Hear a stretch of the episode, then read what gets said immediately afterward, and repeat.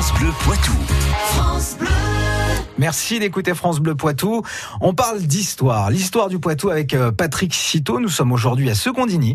Alors c'est une commune des Deux-Sèvres qui est réputée pour la production de pommes et surtout la rainette clochard, une commune dont l'histoire a réellement débuté il y a 950 ans.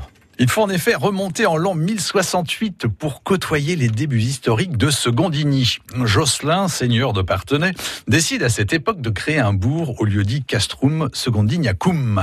Cette contrée ancrée en terre de Gatine comporte déjà un château avec sa chapelle. Pour des raisons sans doute défensives, les deux bâtisses ont été édifiées sur une motte entourée de marécages. Une église est alors bâtie, probablement à l'emplacement de l'ancienne chapelle, bien mal en pris au constructeurs de l'époque. L'édifice religieux s'effondre en effet à plusieurs reprises. La motte, constituée de terres rapportées et donc non stable, était à même de supporter une chapelle. L'église, bien plus volumineuse, ne peut-elle se contenter de ce terrassement approximatif? Le monument est finalement reconstruit un peu plus loin en renforçant ses fondations. Mais alors comment évolue le village dans les siècles suivants? En 1200, des fortifications y sont créées par les seigneurs de Partenay. Un mur long de 362 mètres très précisément ceinture alors le village. Il est renforcé de plusieurs tours et de deux hautes portes avec pont-levis.